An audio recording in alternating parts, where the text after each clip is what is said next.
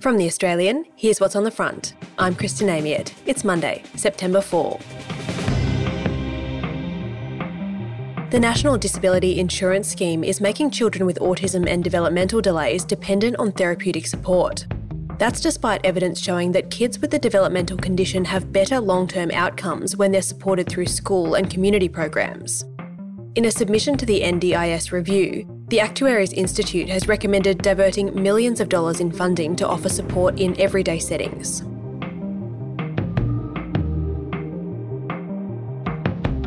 Small businesses will be exempted from the government's controversial same job, same pay reforms. That means they won't have to convert casuals to permanent employees or provide paid time off for union training. It's an olive branch from Workplace Relations Minister Tony Burke, who's trying to quell employer anger over the shake-up.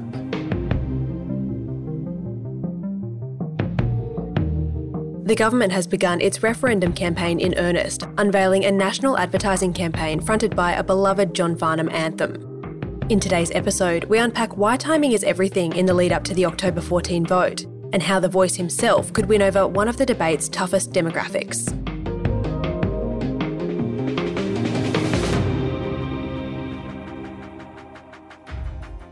It's hard to believe it now, but in the mid nineteen eighties, John Farnham's career was circling the drain. He'd tried and failed to crack the American market. Record sales were down and nobody was going to his shows. His twelfth album, Whispering Jack, was to be one last roll of the dice. The gamble paid off thanks in large part to the second song on that album's track list.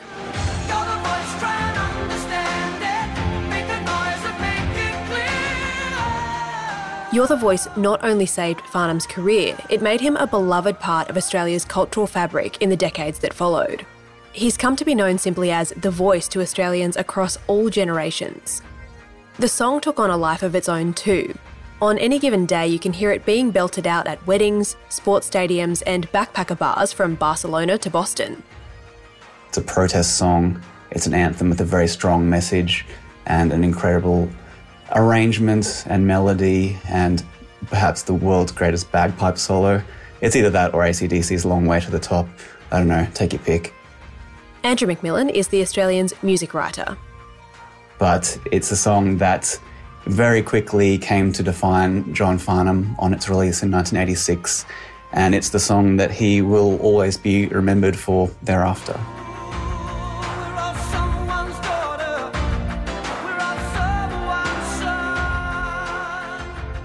Farnham is the first to acknowledge the life-changing power of You're the Voice. It's why he's lending the iconic track to the Yes campaign in support of an Indigenous voice to Parliament. John Farnham has issued a short statement to go alongside the campaign launch. He said, "This song changed my life. I can only hope that it now may help in some small way to change the lives of our First Nations people for the better." It's a song that has been co-opted by others, probably since it was released in nineteen eighty-six, but John Farnham himself has never stood behind nor endorsed any of those usages until today. The song will provide the soundtrack to a national advertising campaign directed by award-winning filmmaker Warwick Thornton. The hope is that it'll inspire Australians to vote yes in the referendum, which is happening on October fourteenth. We hope for a better future. Vote yes. Vote yes on October fourteenth. Thank you. The three-minute film features a handful of significant moments of change from Australia's history. There's the moment Uluru was handed back to its traditional owners. I now place in the hands of the Uluru Katachuta Aboriginal Land Trust the title deeds. The firearms law reforms that made Australia a world leader in gun control. It will add to the overall safety and good of the Australian community. Kathy Freeman's unforgettable gold medal run at the Sydney Olympics.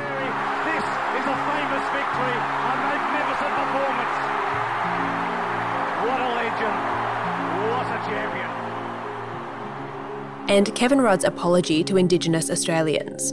And for the indignity and degradation thus inflicted on a proud people and a proud culture, we say sorry. You'll start seeing it on your T V screens and around the web from today. The last time that John Farnham performed the song in public was at a public event for the Firefight Australia fundraising concert.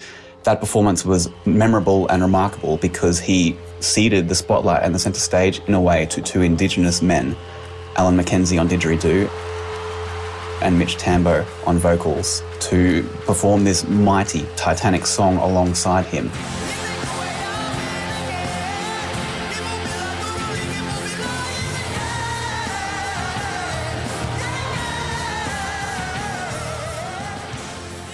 If that was to be the final time that song is performed by him in public, it is a massively symbolic and meaningful gesture for him to share the stage with a whole range of musicians, Indigenous and non-Indigenous, to really make that a song of unity, of sharing, of generosity of spirit, which it has long been identified as such.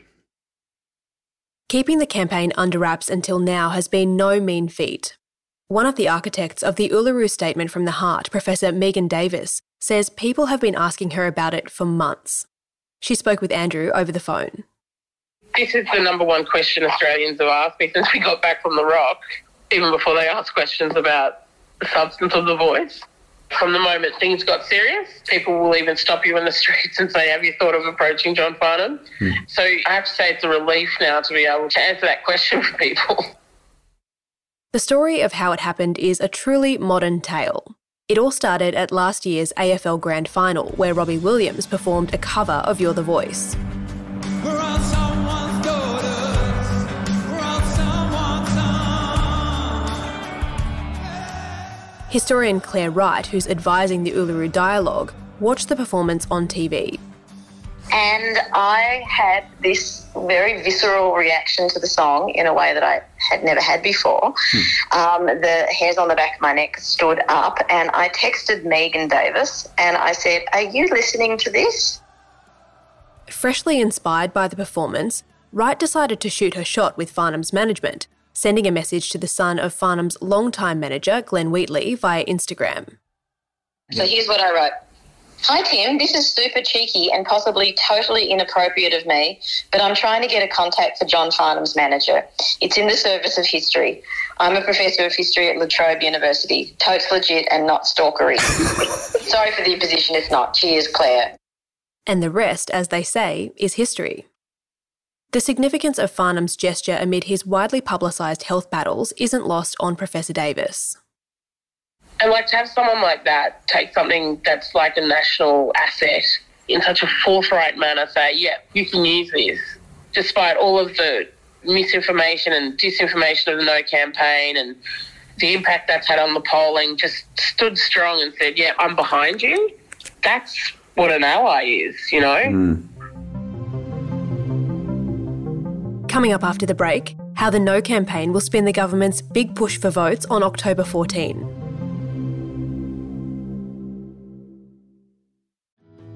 My name is Manny Karoudis, and I'm a former New South Wales policeman turned investigative reporter with a passion for missing persons cases.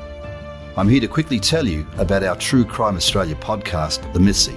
In this series, I look at old missing persons cases which have all gone cold in an attempt to try and uncover new information which could help see these missing people reunited with their loved ones or any form of clue that could bring these families closure.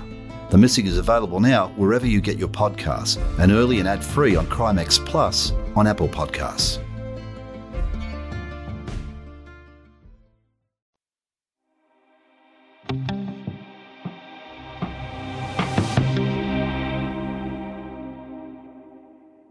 John Farnham's career-defining anthem, You're the Voice, is in many ways an obvious choice for the Yes campaign.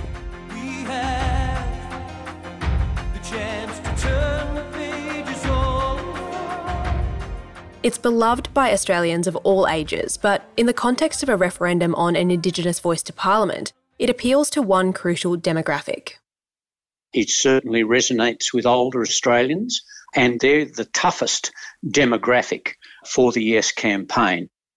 Denna Shanahan is The Australian's national editor. The strongest opposition to the voice to Parliament referendum has been all along amongst older Australians and coalition supporters.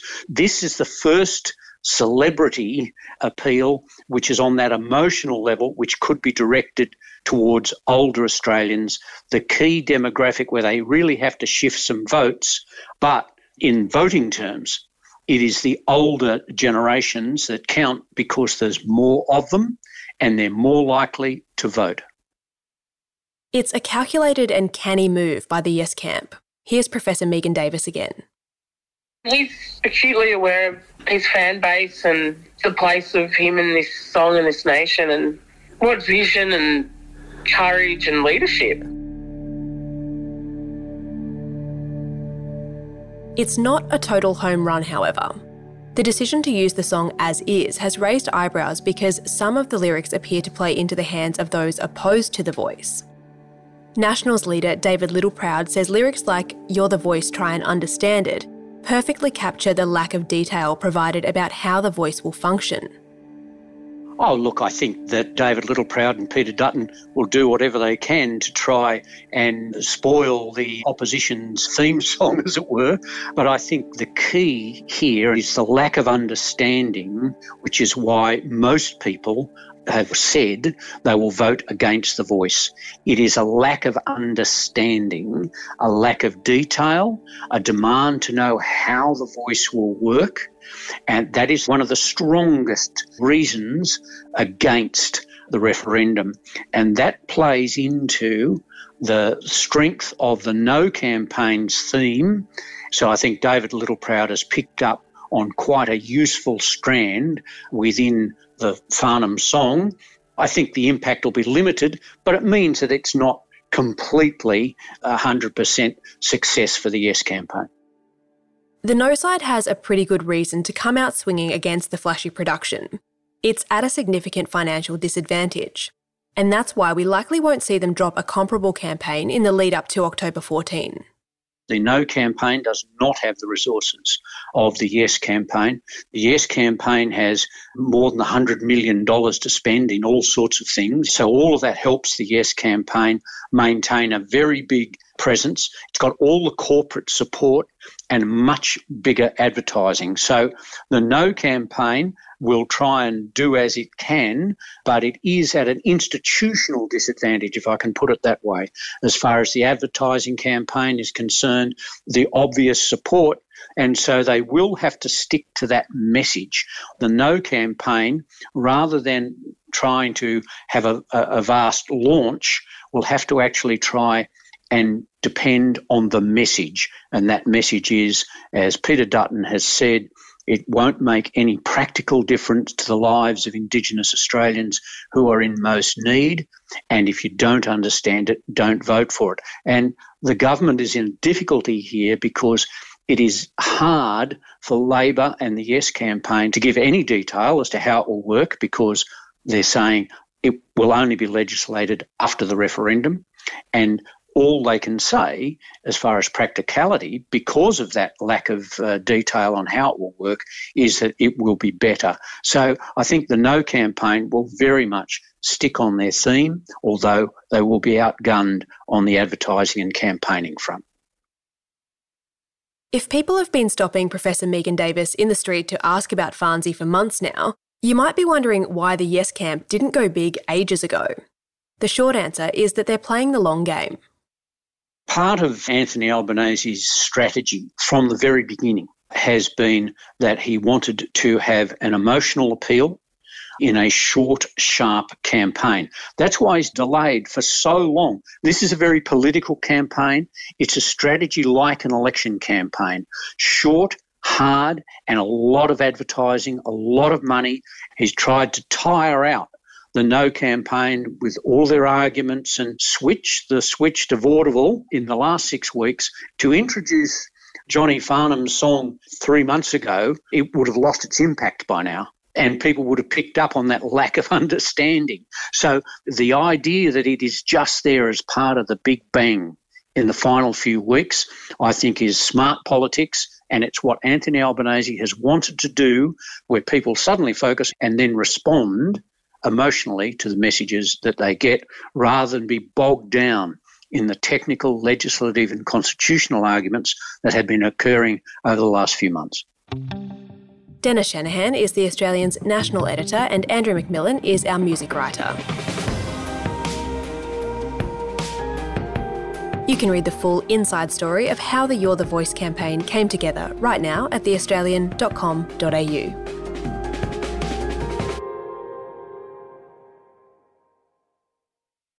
A troubled young woman, her evil parents. We never had any issues between us. Has justice been done? Oh, I'm in a prison. Join journalist Richard Gilliatt as he delves into one of Australia's most gripping cases, Shadow of Doubt, a new podcast investigation from The Australian. I cannot find one of these allegations that's possible. Listen now, wherever you get your podcasts.